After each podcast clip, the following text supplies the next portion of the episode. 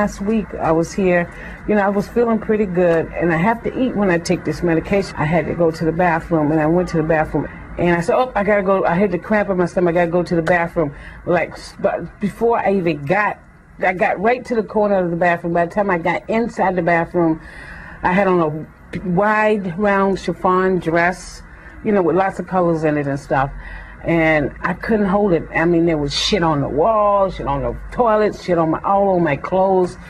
I had no change of clothes. It was the most humiliating thing that's ever happened to me. You know, so I'm in the bathroom. I have nobody to go, you know, call. Who was I going to call? I'm in like isolated place. Let's sit in the bathroom, wait till somebody come in. So I'm trying to clean up the mess. I'm still shitting. Then I'm nauseous and I, and I have to take my clothes. I only I, I have nothing else to put on. I had shit in my shoes, all my legs. It was horrible. It was absolutely horrible.